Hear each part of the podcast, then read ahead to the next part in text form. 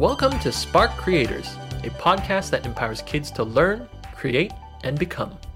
This podcast invites creators and entrepreneurs from all over to share their stories and ideas. We believe every kid is creative, it's just a matter of taking that first step and starting now. We hope this podcast can inspire you to create something that makes a difference in the world. If you want to stay inspired, remember to subscribe. You can find us on iTunes, Spotify, and Google Play, or visit us at peachandplumlab.com slash podcast.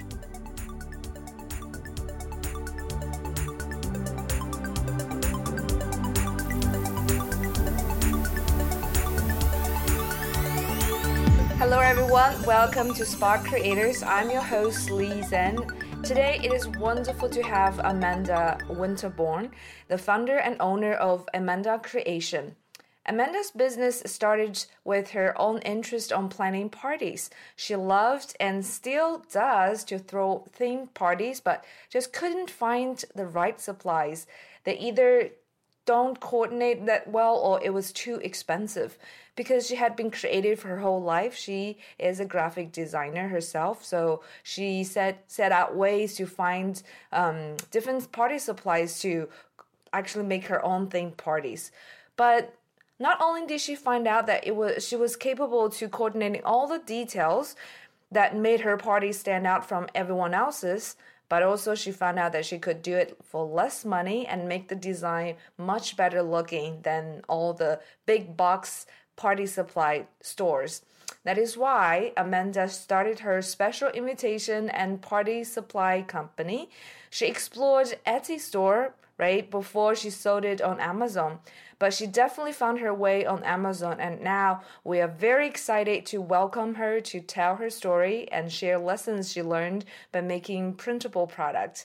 Hello, Amanda. Great to have you here on Spark Creators. Can you say hi to everyone and also maybe add a little about yourself? Sure. Hi, everybody. Thanks so much for having me. Um, that was a lovely introduction. You covered a lot of stuff. Um, I'll just add that I'm a mom of three young boys. I have a 14 year old, 10 year old, and a five year old. The five year old is still in preschool, so we're running the business still uh, with having a little one at home with us. So. Got it. That's awesome. Yeah, we will talk a little more about your family because that is all the reason you start this business, right? Correct. Definitely, definitely. So, um, Amanda, because our podcast is related to, I mean, for prepared for parents and kids, yeah. So I always ask our, adults guests about their childhood too. So, what kind of kid were you, and what kind of parents do you have when you grown up? Yeah, I was a very creative child. So I was always dabbling in any kind of arts and crafts that I could get my hands on. Um, I remember going anytime we would go into Michael's, the craft store, like my mom dreaded taking me in that store because she couldn't get me out. Um, and probably because, you know, I made her spend a lot of money in there um, buying all these different art supplies. But I just remember I, I always was keeping myself busy by creating something. So whether it was crocheting or clay or like latch hook I mean, I I tried every craft there was, and I mean that was how I entertained myself in the summers when you know I wasn't in school and um, just being crafty and creative. I, I left messes everywhere I went. There were always craft supplies out.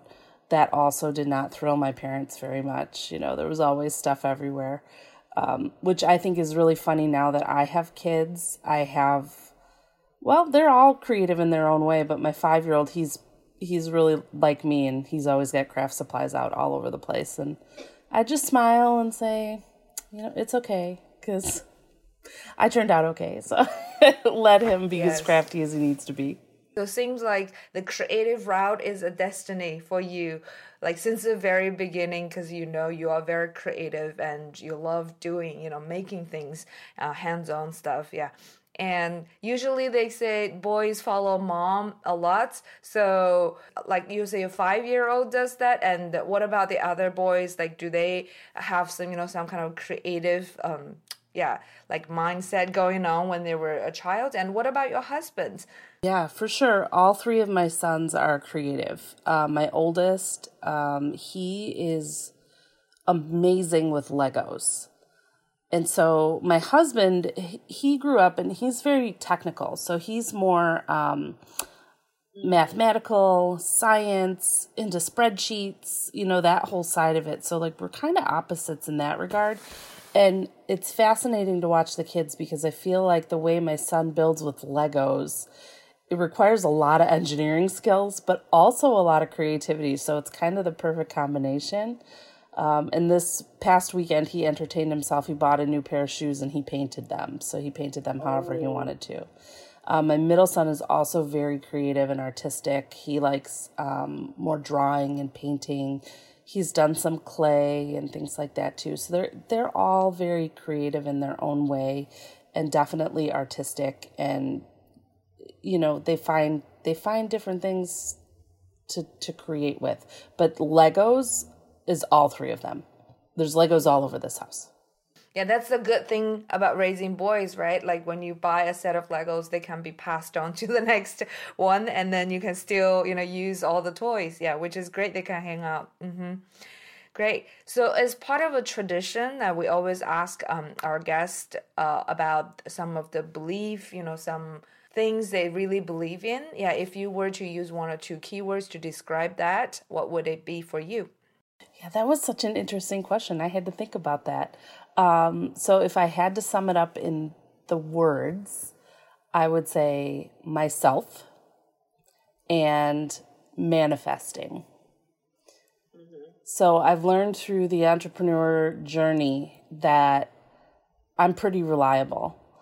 And through the ups and downs, I always find a way. And so I've learned to really believe in myself and my ideas and anytime that I haven't believed in myself, I've always looked back and kind of regretted that little moment. Like I knew what I was doing. Why did I why did I doubt myself or why did I second guess?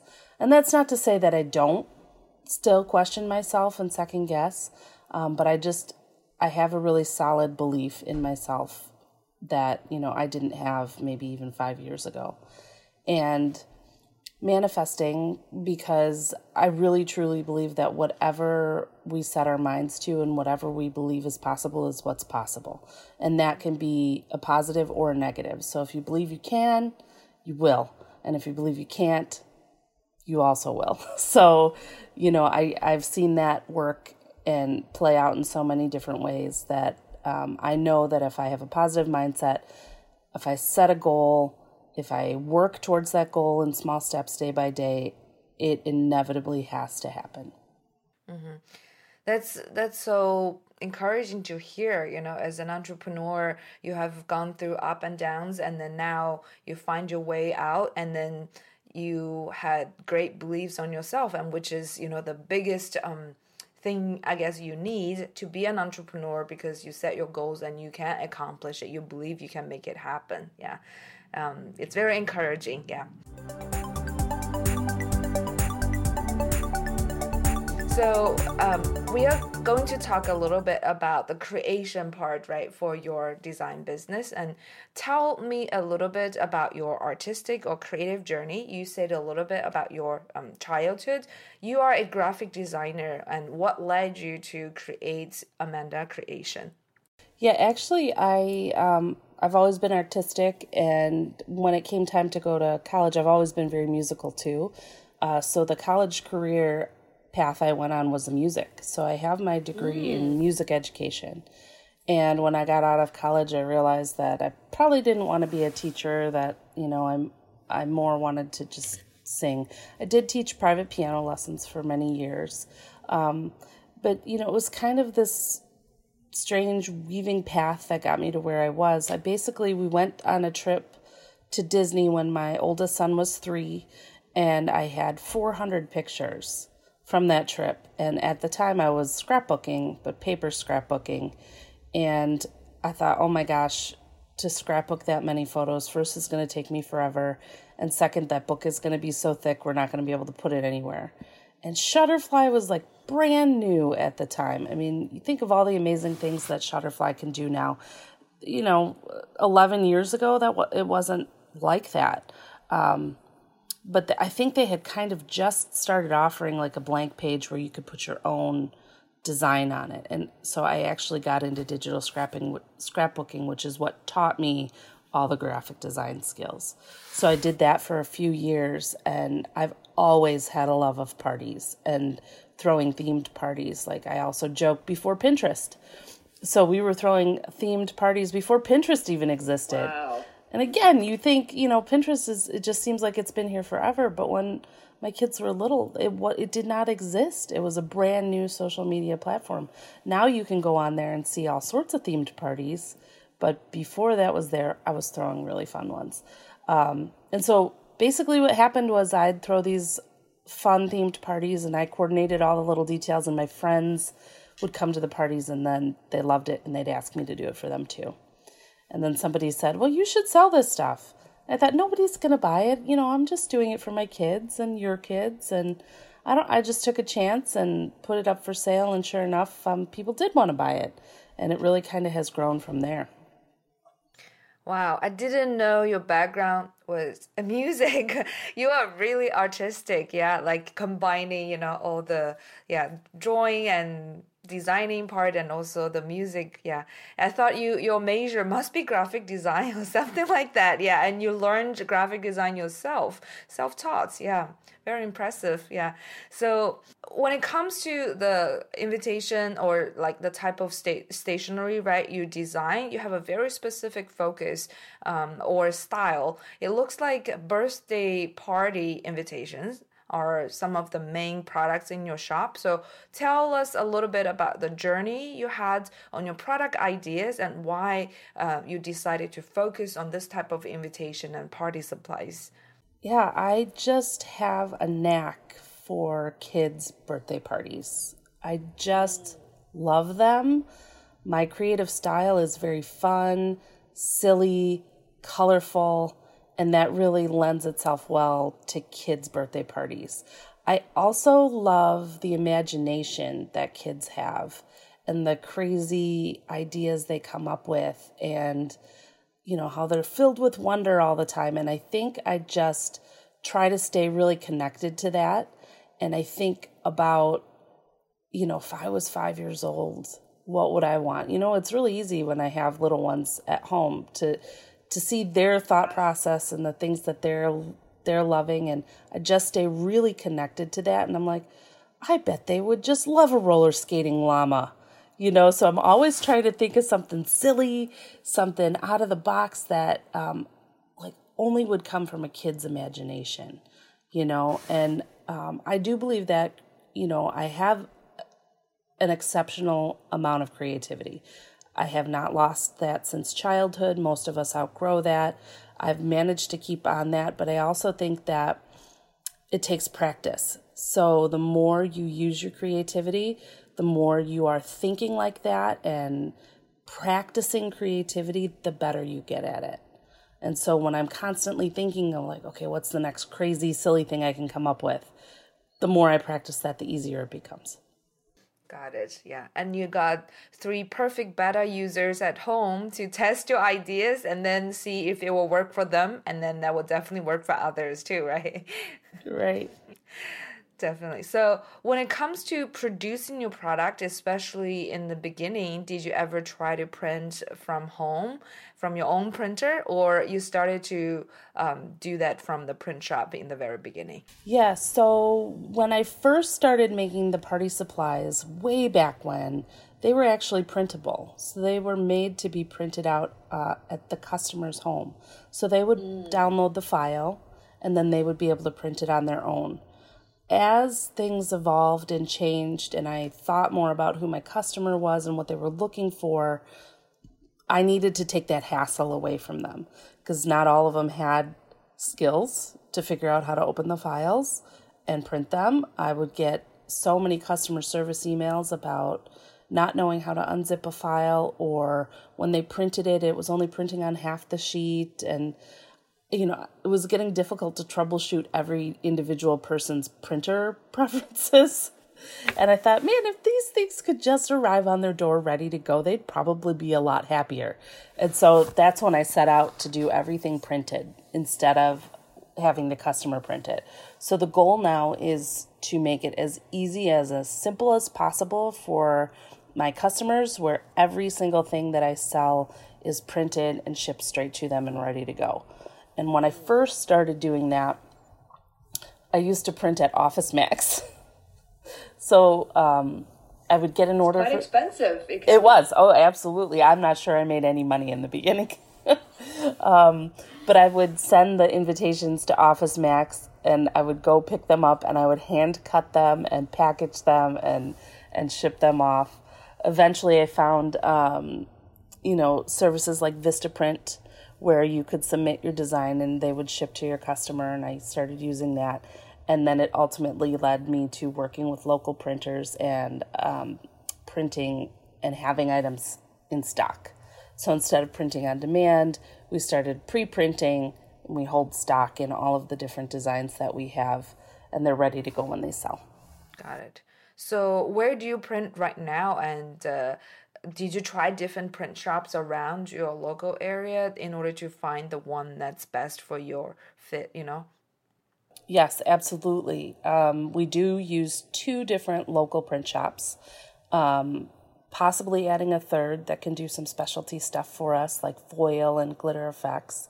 Um, and yeah, we, we have shopped around for multiple printers. I've met with multiple uh, different print shops and gotten pricing from I can't tell you how many different places. And, you know, it it's a different aspect of the business because because we're constantly printing and it's constantly growing and we're constantly adding products, we're a really good customer.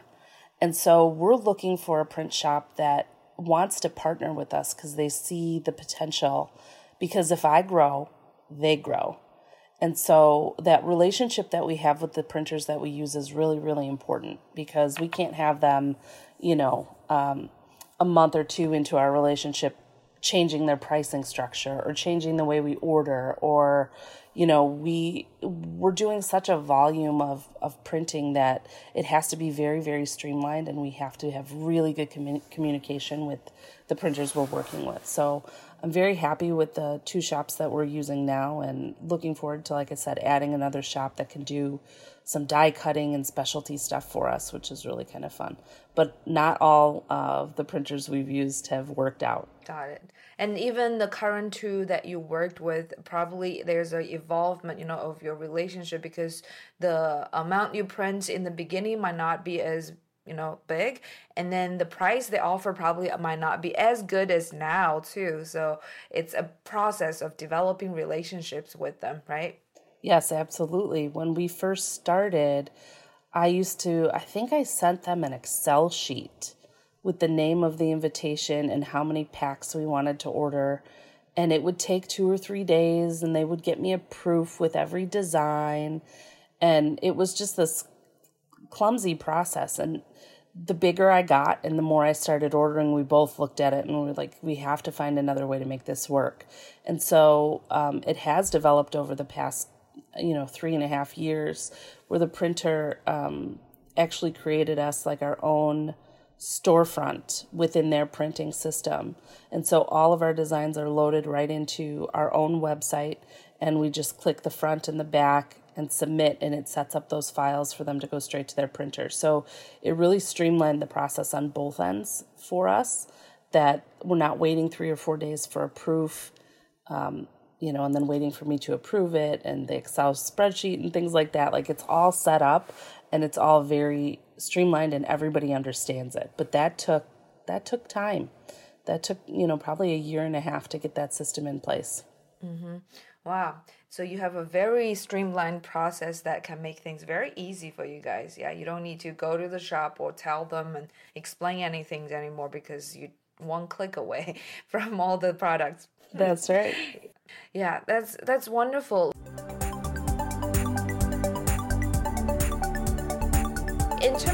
Online shops that you have and can you tell us where you started in the very beginning, um, including right the Etsy shop and later Amazon store that you had? I was thinking maybe some artistic moms or crafty moms who like to make stuff, and if they have a business mindset, maybe they wanted to do something similar, you know, to get inspirations from your story. Yeah. Uh, so if we go way back, I think it was 2011. Yeah, it's a long time. Uh, I started out on Blogger. So, or Blogspot, or whatever that was called. I don't even know. We still get traffic from that old blog, which is hilarious. Um, but that's exactly where I started. And I just, uh, I would write little articles. I would take pictures of what I was making. Um, and I would I would put them up there and share. And some of the very first things that I made, um, we use we use like the PayPal button. So I would post the picture on the blog, add the PayPal button, and so people could click the button, pay, you know, and then and then I would email them the file or whatever whatever it was. Um, and what's really funny about you know going into this, like I'm I've always had like a business mindset, but I don't have the technical knowledge and coding and things like that but like I taught myself all the little things I needed to know along the way. So when it came time to add the PayPal button, I just figured out how to add the PayPal button and, you know, read articles or watched videos or whatever it was. And, you know, it can be done. You know, if there's a will, there's a way. And that was the most basic, simple way it could be back then. And that's how I did it. And um, I remember, I think, I started creating digital scrapbook kits for sale and I would email the kits to people. And I think I told myself when I had 10 kits, I would get myself a shopping cart. You know, I would add a shopping cart to my website. I would get a website that had a way for customers to purchase in the store and download it right in there. And so maybe it was like six or nine months in that I got a Zen cart and uh, I had somebody install that for me because that was beyond my knowledge. And I learned how to use the Zen cart, and that's what you know. I started. Everything was in a Zen cart, and I grew the digital scrapbooking for a couple of years using Zen cart, and it worked really, really well. Wow, yeah, it was very interesting, you know, back in the in the old days that like the business can be not not so official, right? It's just a block and a button that you can pay and that's that's all it, all of it. Yeah. Um, and, and you started from there, but you got attention and also traffic from people all over the place, not just like neighbors, you know, like friends or family who know you and you need, you realize this is actually some market you can enter, you know, to uh, gauge interest and to sell more products. Mm-hmm. Most of the time, it's not your friends and family. They're the, they're not usually interested. They actually are the ones that look at you like you're crazy. So for all of you out there that are thinking of starting a business and thinking your friends and family are going to buy from you, just wipe that right away. They are not. Got it. And that's okay. that's okay. I don't need them to buy from me, you know? Yeah. Yeah. Yeah, I think that's a good perspective. Yeah, because we can totally, uh, in the beginning, very much rely on our friends and family thinking this is a popular idea because they will support us anyways. But in reality, you wanted to get a bigger audience that are not your friends and family anyways. You know, you wanted to be out there and then basically test if your idea works for the mass market rather than just a group of people who support you yeah but yeah but i just think it's very interesting that you say you were not a technical person but you were able to figure out a lot of things along the way. And even till now i, I was just thinking this is the facts you know about an entrepreneur that self-learning is just part of your trait. You know you always develop a way to um, to figure out things and to learn and to just make yourself you know be better and at different level different things. And this is a growing process. Your business grows and you grow you grow at the same time. And this is a great great mindset and also important skill to have along the way self learning and self taught yeah. absolutely. And it also takes the pressure off feeling like you need to know everything before you get started. So a lot of people get hung up in well, it has to be this way or it has to be perfect or I have to have it look the way this person does. And you might be looking at somebody who's three or four years in to the business and that's not how they started. You know, it starts very, very small. And entrepreneurs learn the information they need to know the minute they know it, not a second sooner. So, you know, I see a lot of people getting caught up in learning all the things, right? So constantly taking courses and and learning everything and never really starting anything. You know, and you can learn all the information you want in the world. You it is not going to prepare you. you have to start and you have to make mistakes and you have to find out the things that don't work in order to find out the things that do.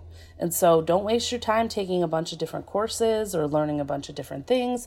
Just start with what you know and add your little bits of knowledge as you need them. I don't think I I even remember how to add a PayPal button to the store anymore because I don't need that skill anymore. But if I did, I know I could go relearn it. Yeah. Definitely. Yeah. That's a big I mean like a really big thing that I believe into like learning by doing and taking action is more important than actually, you know, like keep developing like knowledge about a certain area because if you don't take any actions entrepreneurship or you know doing a business means nothing unless you see how it works and you know in uh, in real action and you can practice and experience it yourself and that's how it's going to be effective yeah Uh, we also know that stationery is a very saturated market. You know, there are a lot of big brands out there um, competing with each other with pricing, with different styles. What about you? Like, what do you think you like? What kind of ideas or what kind of thing have you prepared for your product to stand out and why people love it? And have you thought about different ways to make it special or different so that it can stand out from those big brands? Yeah, I think it goes back to tapping into that childlike mindset. And the more connected with little kids that I can be, the more standout it becomes because they're my customers.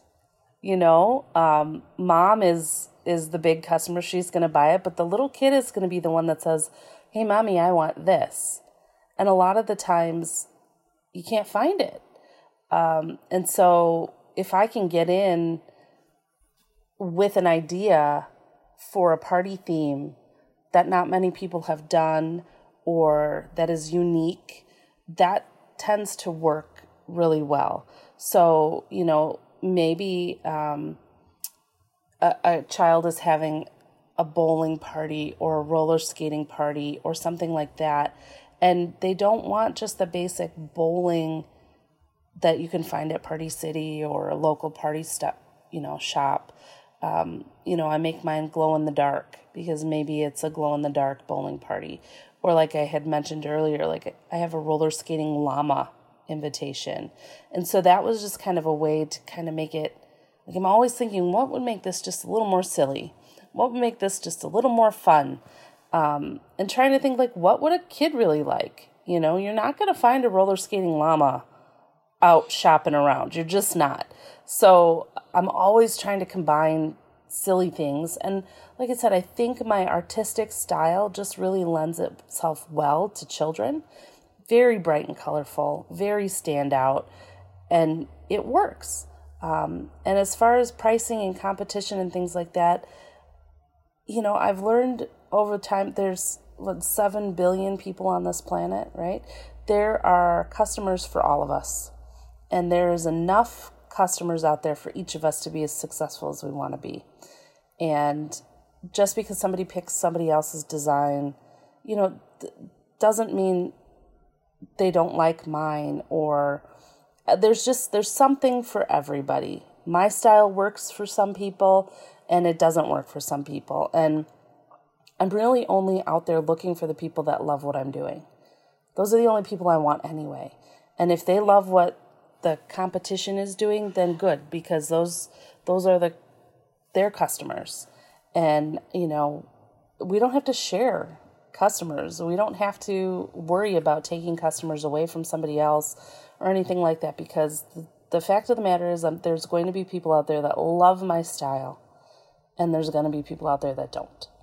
And I really only want the ones that love it and that I'm there for. Um, and so, you know, my price is a little higher than the competition. Um, and it doesn't it doesn't seem to stop people because if they like my design more, they're going to buy it. You know, and if they like somebody else's design more, that's who they're going to shop with.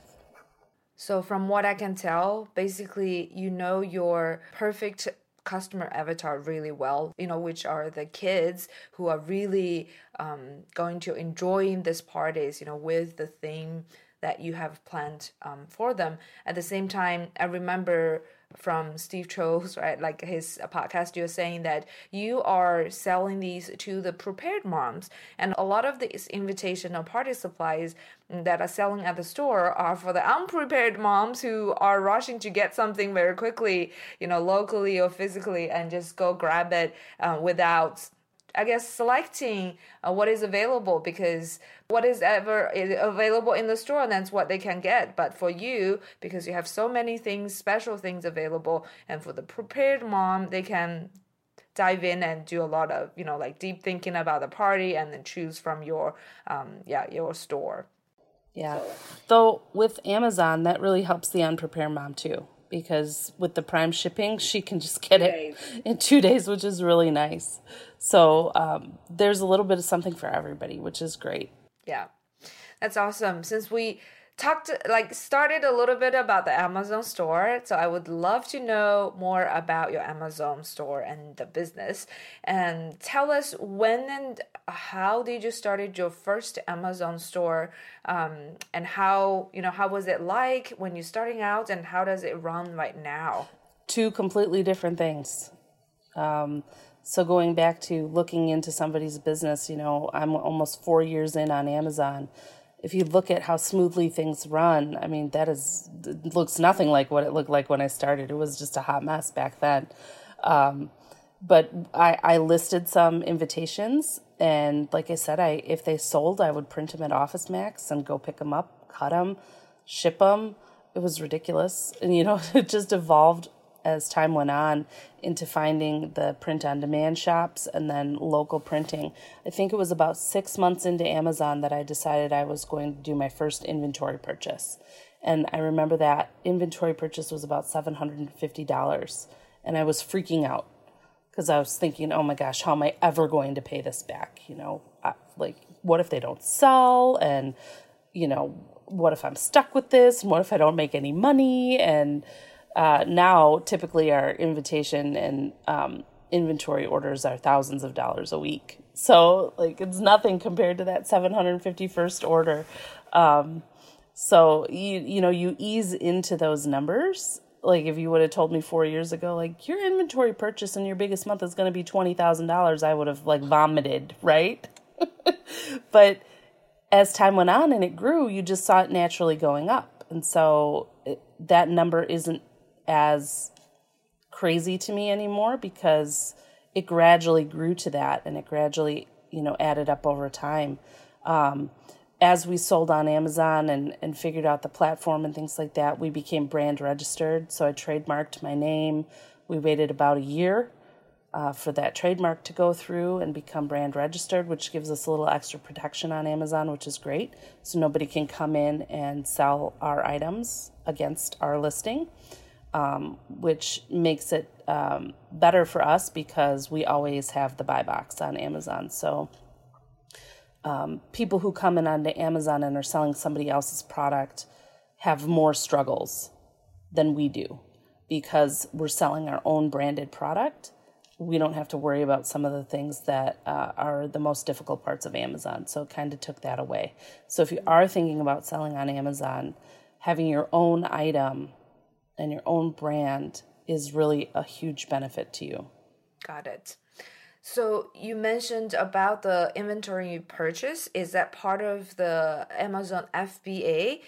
Basically, trying to fulfill, like, put your order, uh, put your own product into their inventory, which you have to buy for storage fee, maybe you know some other delivering, um, like pay for delivering and stuff like that. So a lot of people might not know, you know, what Amazon FBA is um, fulfilled by Amazon. Yeah. So, like, say now you have made these cars, you print them out, and tell us what are the steps you have to go through to allow customers to receive your orders. Yeah, your your cut products.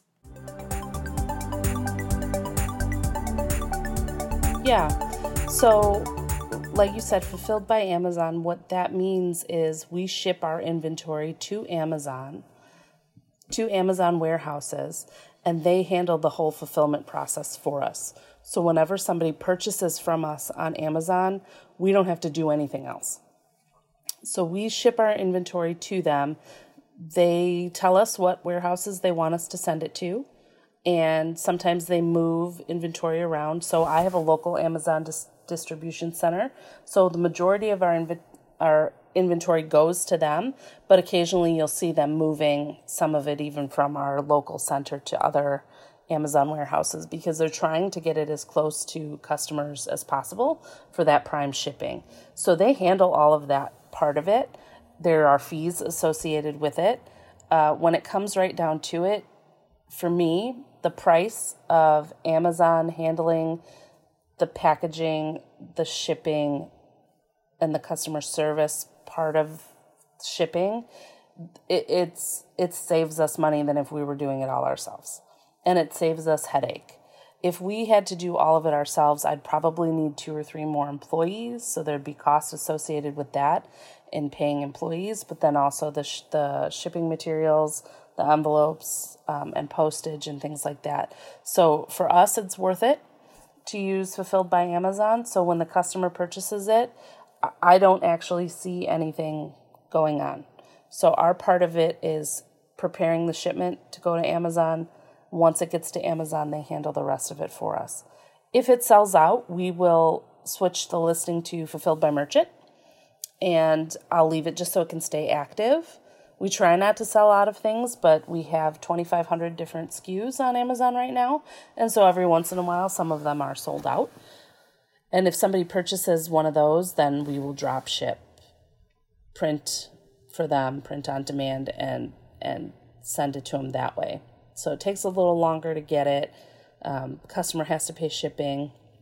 So sales on those items tend to be less when they're not in stock as if they were uh, in stock for prime shipping through Amazon basically are trying to cover the gap when you are trying to mail your inventory to Amazon, then you can still fulfill by yourself and mail everything to them. Yeah.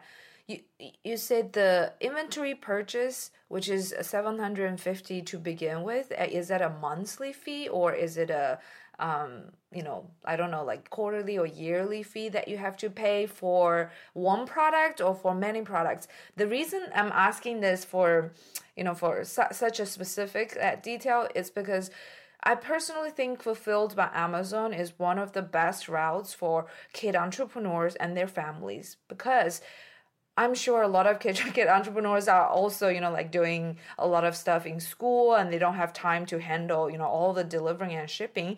And we had a uh, a, a kid entrepreneur who sell aprons yeah on amazon using uh, fulfilled by amazon and I, I just think that it's amazing they can just produce in the summer and then everything runs automatically for them for throughout the whole year and i think it's the best way for kid entrepreneurs in a family to do business. So, what does it mean, you know, to have an FBA, Amazon FBA? How much does it cost, you know, monthly in terms of money and time?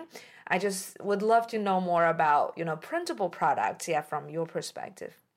So the $750 was my inventory cost from the printer. So I think I ordered I think I had about 40 different invitation designs and I think I ordered about 10 packs of each design. And so it was like 400 packs of invitations at, from the printer. Um, as far as costs associated with Amazon, so I pay for my product costs from the printer. Then we, back in the day, we used to have to put the Amazon barcode on each uh, pack of invitations. So I would have like a friend come over and label all the invitations and stuff. Now through uh, time, as we've gotten better with the printer, we, p- we print the barcode. Mm-hmm. And it's in the package with the invite. So we took that labeling time right off. We don't have to do that anymore, which is wonderful. So we order our inventory, we pay for our inventory from the printer, and then we tell Amazon what we're sending them. And then we just pay the shipping to get it to the Amazon warehouses. Once it's there, the only fees that happen with the items are if they sell. So if I sell the item, you know, there's an FBA fee, which is usually for us, it's about $2.40. And then there's, um, you know, product listing fees and things like that. So you have to, it's based on the price that you sell your product at. So there's calculation tools on Amazon. So you know exactly how much Amazon is going to take when your product sells. Um, and then there are storage fees, but I believe they only happen if you haven't sold your product in a year for mm. us. Other categories might be different. Um, so if you buy too much inventory and it's not moving and it's not selling, Amazon doesn't want it sitting in their warehouses. So then they will start to char- charge you storage fees.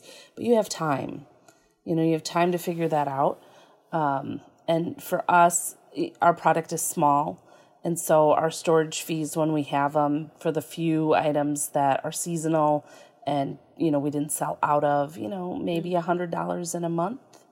Um, but, you know, that's that's four years in and, and we have a lot of inventory and a lot of products. You know, when I first started I didn't I couldn't keep anything in stock because I was only sending 10 in at a time. You know, now we're a little bit smarter about it and we'll send in, you know, 50 or 60 and you know we tried it really hard to make sure things don't don't sell out but also aren't overstocked. I mean inventory is a whole animal in its own right and that was a job i gave to my husband maybe two years ago because i was not doing a good job. So i was like guess what?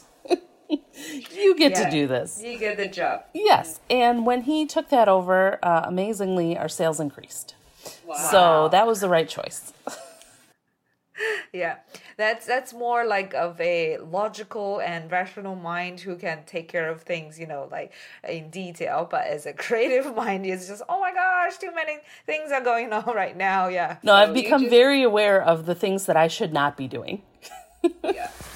That's great. Yeah you you can still you know respond be responsible for the creative part and your husband takes the other part. Yeah like which works perfectly together. Yeah. Wonderful to hear and uh, uh, i'm just wondering like how much time now do you have to spend um, i should ask this for your husband yes how much time do you have to figure out about about the inventory and delivery? And what, what if you don't fulfill your orders after it run out and would would there anything happen? You know because i was just thinking like when the kids entrepreneurs or family get busy and they um, only prepare for the summer and they put everything on autopilot and would there anything happen to them if they don't you know take care of it very often on amazon?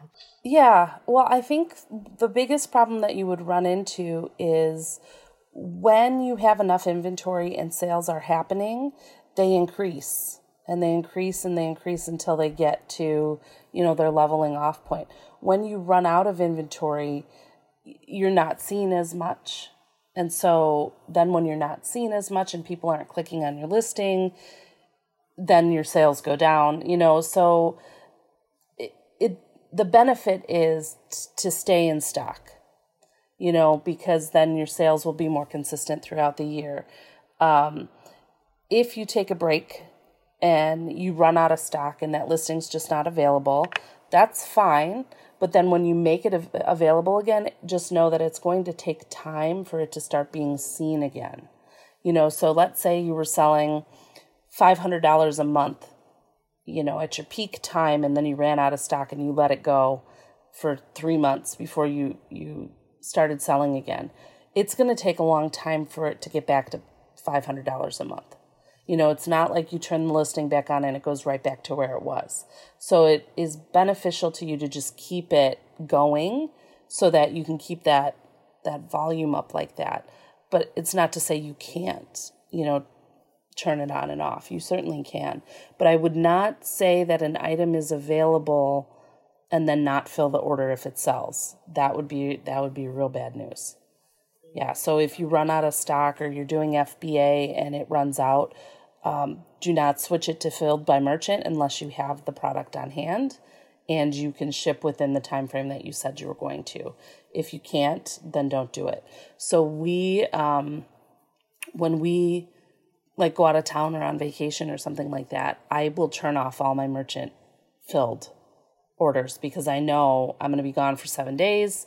I'm not going to be able to fill these orders and you don't want too many sales and then shipping late and things dinged against your account. That happen. Yeah.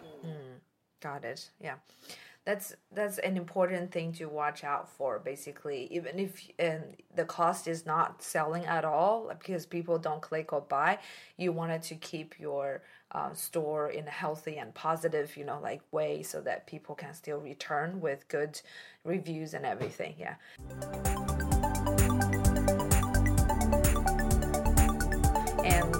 yeah definitely selling on amazon i think another two things that are important is that as you said how can you be seen by other people? And so do you market your product besides the organic search results that people can get from amazon? And another thing is the reviews. Peer reviews and product review is so important on amazon. And so do you have some kind of ways to encourage people to write reviews for you after they get you know your products Yeah, we use um, Amazon's advertising platform. So the PPC, pay per click, sponsored product ads. Um, when I first started, I I did it. I had no idea what I was doing, but as long as I was making money, I was okay. So as long as my um, my sales were higher than my ad spend, I was like, okay, this is working. Uh, and then as we got farther in and became more successful on Amazon, I hired somebody to manage our our ad campaigns on Amazon. So somebody else does that for us now. Again, as long as it's profitable, I'm I'm cool with it. Um, I will not drive any external traffic to Amazon. So all social media and any links that I put out there, I send them to my own store because I figure I'm paying you Amazon to advertise my stuff. I shouldn't be doing a lot of work and spending a lot of time driving traffic to Amazon. So any external traffic I drive to my own website. Um, and then reviews. There is talk of how important reviews are, but I can also tell you that I have plenty of products that don't have any reviews that sell just fine. Also, products that have um, only a few reviews, they also sell just fine. Um, and we do use, uh, what's it called? Uh, Feedback Genius which is through Seller Labs, and uh, it sends an automatic message to the customer when their shipping says it arrived. It's set to a certain time, like maybe two days after it arrives or something. And, you know, it's a pre written note that says, Many people enjoy this. If you enjoy it, would you mind leaving us a review? And uh, sometimes they do, and sometimes they don't. I, I will say the majority do not leave a review. Um, we've had thousands and thousands of sales, and we have a few reviews. And it's it still works. Other products might need more reviews especially if you're up against something that's extremely similar to what you're doing. That's when those reviews become very very important.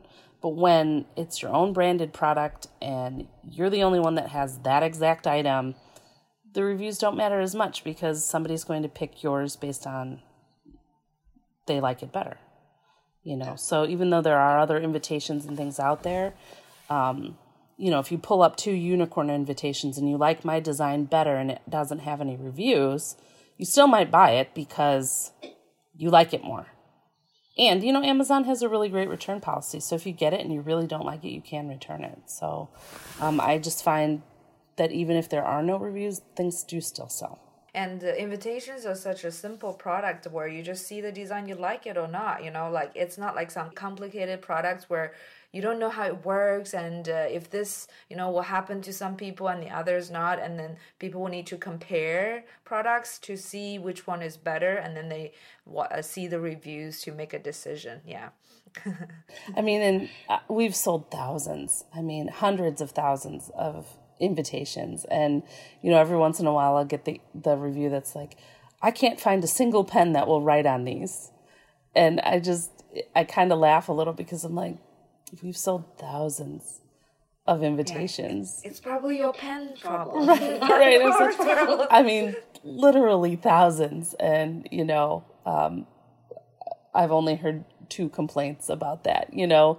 Um, and of course, I try to be very respectful and say, like, you know, please send them back. We will we'll cover the costs. Like maybe it was printed on the wrong paper. You know, you never know. But I also sometimes you just kind of have to shrug and just say, okay, that person might have been having a bad day and all the ink was out of all their pens in their house that day or something like that. But yeah. Um, yeah. you know, it's hard to see from my end how many thousands of packs we've sold you know, or on one specific design, like I know I've sold a couple thousand packs of that, and then you get like the one negative review, and there's no positive reviews, but you're like, I know I've sold 2,000 packs of that invitation. So uh, 1,999 people are happy, but nobody told anyone, you know? Yeah. So sometimes you just have to shrug and um, know that that customer might just be having a bad day. But I always will uh, accept returns. We'll, we'll accept returns at any time and, you know, cover the cost of return sh- shipping for them and everything. So we try really hard to offer the best customer service we can through Amazon. Got it. So I guess the last question for the business part is that we try to also tell um, you know kid entrepreneurs and their family like how to calculate cost and how to uh, sometimes be um, brave to set up cost you know even for some calculating some labor cost because a lot of kids feel guilty oh my gosh, yeah, this thing only costs this much and I'm selling that much. Um, but they don't count in a lot of other factors like labor, you know, like even storage at their house and stuff like that. So in terms of pricing, your cards are around 25 per pack, uh, which uh, each pack is like 20 cards, right? Invitations. And what are some costs associated with it? And when you set your price, do you have some considerations? What to add in? And yeah, tell us more about that. Yeah, so there's the product cost itself, the cost coming from the printer to print each invitation, and they shrink wrap them for us, so they have labor associated with their cost. So we know our per pack price, um, but then other factors that we have to consider are we have a delivery fee from the printer to our house or to our office. Now we have an office, um, so there's that price. Um, then there's the shipping cost from our office into Amazon, which is that there's another price there per pack price. And I think, you know, about 60 packs of invitations fit in a box. Um, and our boxes cost us eight or nine dollars to ship in. So, you know, it's not a ton, but it is a cost, you know, and each little 17 cent cost adds up, you know, here and there. So, um, you know, paying attention to each little piece that adds cost onto it brings up that pack price. Um, and then there's the FBA fees and the seller fees and the listing fees and things like that too. Uh, Amazon charges a $40 uh, professional selling fee per month. So that's a cost. Don't necessarily associate it per product, but it is a cost that you have. Um, and especially when you're starting out, you don't have employees or anything like that. Um, you know, um, in my early entrepreneur journey, I, I worked for very little per hour. so, um, you know, you do what you have to do because, like, you're free essentially. You know, like I don't have to pay myself, um, but here's the the costs, and then anything that's extra, I get to keep. Um, but now we have to factor in. We're much larger now. We have multiple um, people that work for us. We have an office expense that we have to pay each month and all of that stuff adds up. And and you probably could break that down into per pack price you know? So if my office costs us $2000 a month and we're selling 2000 packs a month you know it's a dollar per pack right? So um, not that that's a one for one like that but all those things go into the cost. And also purchasing more inventory before you've sold all the inventory that you already have. So a lot of times you have a lot of money hanging out there in inventory and factoring those things in. But when I first started, you know, the costs were a lot lower. Um, it was a lot easier to figure out. Um, I would just say make sure you know exactly how much your product is costing you with the shipping to you to Amazon. Um, and don't be afraid to charge a tiny bit more than your competition because um, higher price means higher quality. And so a lot of times customers they perceive it that way as a um, you know I, i'd rather spend a little extra to make sure i get something really nice than to buy the cheapest one on amazon. And you know your price has to be high enough to cover every single cost that you have and then some if you want to be able to do business well and take care of your customer the right way.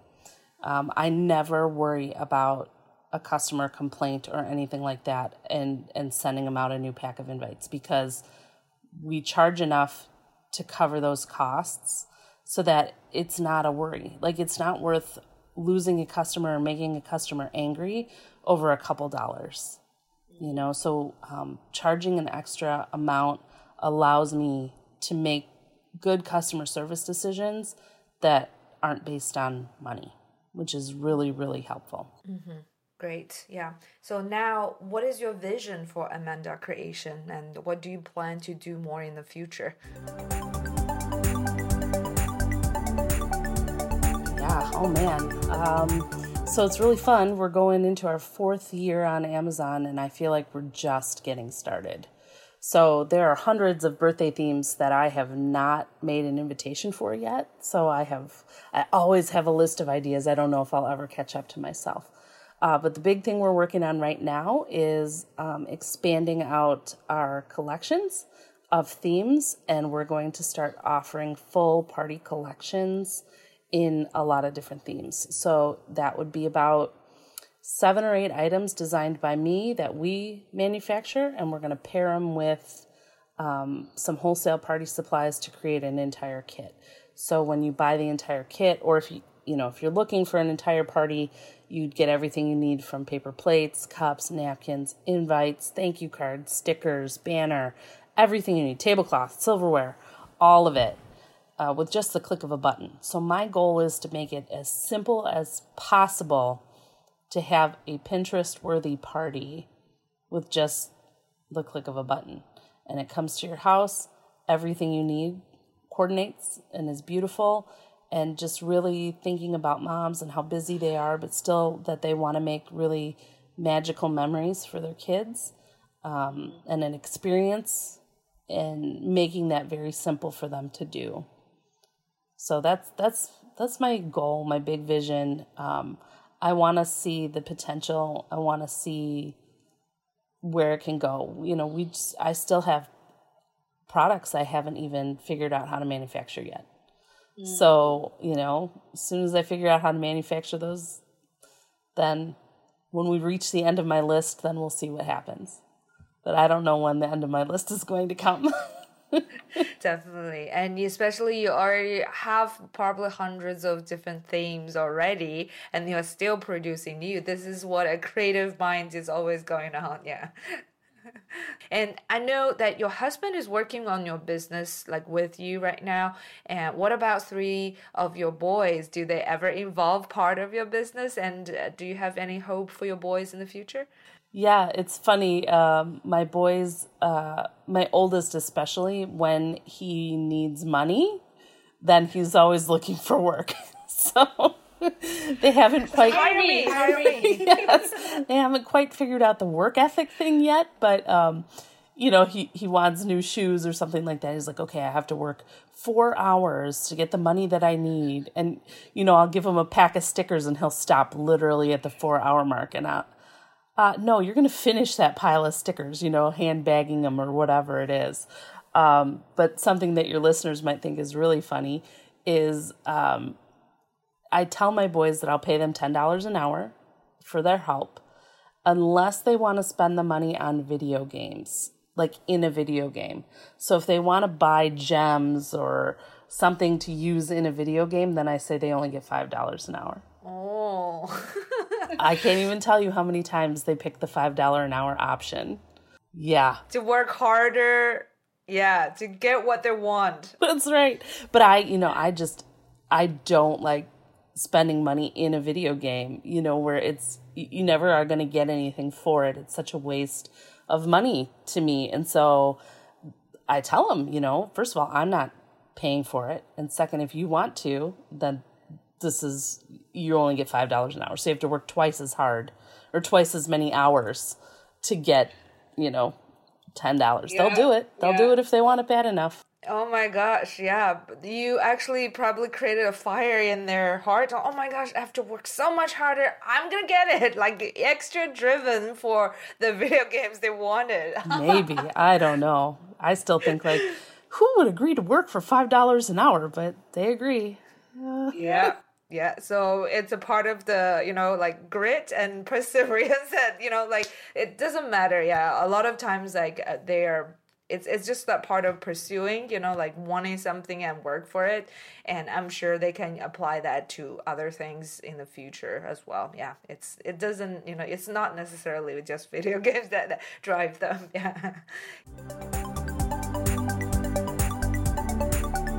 So my last question to wrap up our interview is anything you wanted to say to artistic uh, or crafty parents who also have creative kids who like to make stuff?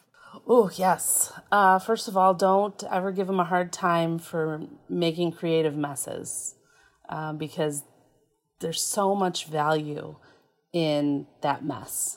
And I get it because I, I have mess making children myself, but I will never. I will never make them clean it up before they're ready or make a big deal out of it or anything like that. Creative messes, there's so much potential. And even as an adult, you could ask my husband, there are creative messes all over this house, but they have meaning and they have potential. And until I'm done with that mess, it, it's still a work in progress. And when I'm done, then it gets picked up and put away or whatever. But um, I know where things are, you know? And sometimes it just, you just have to spread out. So if you have a crafty, creative child, just let them do that, or give them a space to do that in that um, you can close the door to. Um, and just know that like the creatives of the world are so few and far between that encourage the creativity in any chance that you can get because um, i read a study one time that all of us are born with genius level creativity and by age five, only 1% of the population still retains that genius of creativity. And so, if you have a creative child, encourage it in any way you can. Creative thinking is also um, creative, it's not just arts and craft supplies, but thinking outside of the box, questioning things, even when um, they question you because my children question me all the time and I tell them like question everything and then sometimes I'm like just not me but they still do. And I do encourage it, even though there are times I'm tired and I don't want to answer the questions.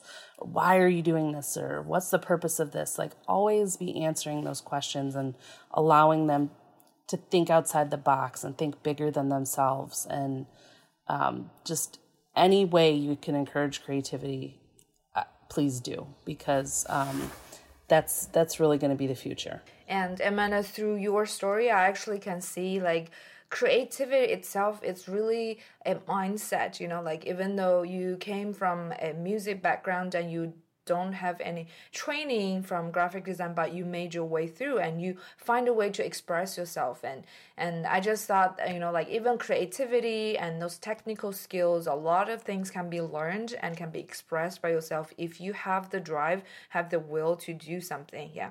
And even through your business i can also see that with a very simple passion that you have for throwing parties and uh, you know making invitations and this type of business can thrive and also find a big market and people love your products you know? So if as long as you are focused and you know what you're doing and you believe you create value for a lot of people moms kids out there and people would resonate with you and would love your products yeah? So um I think this is a great encouragement for kid entrepreneurs and also moms out there saying, "Oh, I just like this very little tiny, you know, thing. I don't know if people want it, but you can still try it out, right? Take action and make it happen and see what will happen um, for your business or for your future." Yeah, and especially I think last point I want to make is that as a mom because uh, you have this you know perfect love and and and for care for your kids and for your husband. And so you created this business not only out of your passion for yourself. It's a way of, you know, raising this family and supporting this family together. So your drive and motivation actually totally serves, you know, for your whole family, which is quite amazing to to see how you involve your kids to, you know, to be part of your business and also your husband, you know, working um, for this business as well. So I just think it's a great, you know, like story for a woman entrepreneur who have this great heart for family, but also can do amazing things, yeah, with their passion as well. And not even, you don't even have to do it the scale that I'm doing it. When I started out, I just wanted to make enough money extra so that I could put my son in T ball. You know, we were, I was a stay at home mom, my husband worked, and it's hard. It's hard in today's day and age to make ends meet with one working parent. And so when I first started, I just wanted to make a couple hundred dollars extra a month for those extra things we didn't have money for. And then once I did that and it was consistently happening, I was like, well, wouldn't it be nice if they could take piano lessons? And I could pay for piano lessons. And then it was, wow. wouldn't it be nice if I could pay the mortgage? And then as it grows, wouldn't it be nice if my husband could quit his job? Oh my gosh. but it took time. It took time. And so people look at what I have now and they think it just happened overnight. But this is 16 years in the making. This is not something that just happens. Um, and it's a constant pushing through boundaries and pushing through failures and the will to keep going even when things might not be working. So, even if when you're first starting out, you just have that one sale a week, celebrate it. And then when it becomes two, celebrate that. And when it becomes 10, celebrate that. And acknowledge that it just takes time to build things and it's going to be slow. But if you work just a little bit every day towards it, over time, massive things happen. One step forward every day over 10 years is going to create something positive. I guarantee it. But most people are impatient and they don't want to wait. But if you wait, I'm, it's so worth it. So worth Got it. it. Yeah. So definitely have some courage to do things, have some patience to wait for things, miracles to happen, and now have your goal set, you know, big to achieve even bigger dreams, milestones like what you said, each, you know, year, each like time, like for your family, for yourself, and then great things will happen. Yeah, definitely. Thank you so much, Amanda, for your time. And I just found the story is so inspiring and amazing. Yeah, so I hope a lot of kids and uh, especially mom, artistic moms out there, you know, can do similar things like what you did. Yeah. So thank you so much. We'll definitely keep in touch. Yeah. And I will let you know when our episode is out. Yeah. yeah. Wonderful. Thanks for listening to the Spark Creators Podcast at peachandplumlab.com